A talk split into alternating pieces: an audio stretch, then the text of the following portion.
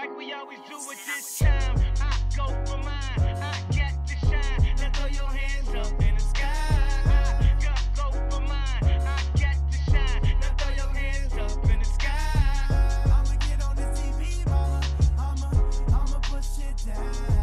Hey, hey, hey, hey, welcome to the good. What up, Nebraska? It's your boy, Go Big Ready, and we're back with another Cornhub Pod.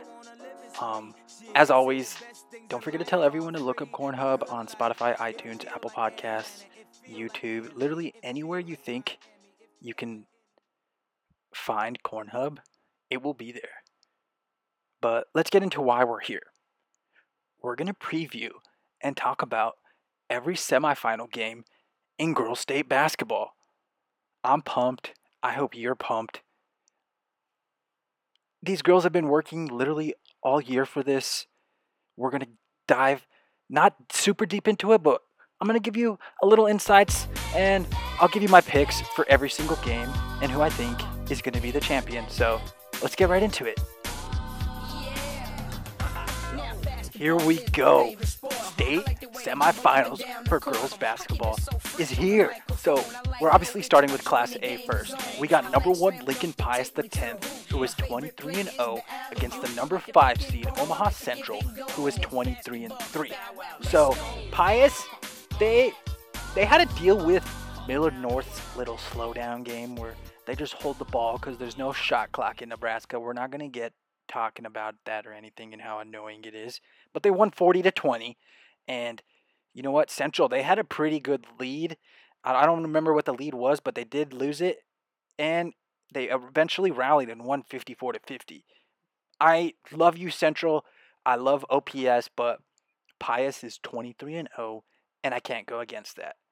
So now let's move on to Millard South. Oh, wait, wait, wait, wait. Before we move on, you can catch the game on the radio on ninety-four point five F M or fourteen twenty A M in Omaha or one oh three point three F M or twelve forty A M in Lincoln. All right, now let's move on to number two, Millard South, who is twenty-four and one against number three, Fremont, who is twenty-three and three. So the Patriots, I mean, Millard South, y'all, y'all struggled, but you... You eventually beat Lincoln East, so we'll give you that, okay? We'll give you that. You won by eleven, but you did struggle early. And Fremont, y'all had a twenty or a thirty-five point win over North Platte. Fremont, I know that that win over North Platte's pretty good, but like it's it's it's North Platte. It's not a, it's not like Millard South or Pius or something. So I'm going with Millie South. All right, now let's move on to Class B. We got number one Norris, who is twenty-one and two, versus number five York, who is twenty-one and three. Norris is just you, Norris does everything right. They are a great basketball team, and you know what, York, y'all played a nail biter against Scott. And York, you guys had a great year, but I, I can't go against I can't go against the Titans. Let's go, Norris. Norris, I'm taking you guys. Then we got, oh, wait, wait, wait.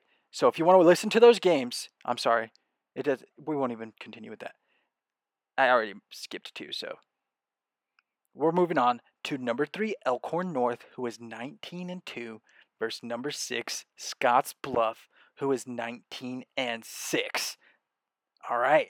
So Elkhorn North, y'all struggled. You, you were on the little struggle train, the little struggle bus against freaking who, who I think you, you guys played gross. Yeah, you guys played gross. So it it's gonna be tough because I mean Siasso Balfe won by fourteen, thirty-four. They only allowed twenty points against Crete. But I, we're gonna have to go with York. And if you want to listen to that game, it's one oh six point nine F M in Minotary, Nebraska, or Minotaur, Nebraska. I don't know. Don't judge me. I'm so sorry. Now we're on to C one, where we got the unranked Winnebago against number four North Bend, who is twenty-three and three. And you know what? It's freaking March. We're full riding the Cinderella story, and we're going with Winnebago. I hope I don't sound too excited or don't sound a little too biased, but I mean, how do you not go with this storyline? Like, I, I'm not even going to talk about this game because Winnebago's going to win. They have the basketball gods behind them. So let's go.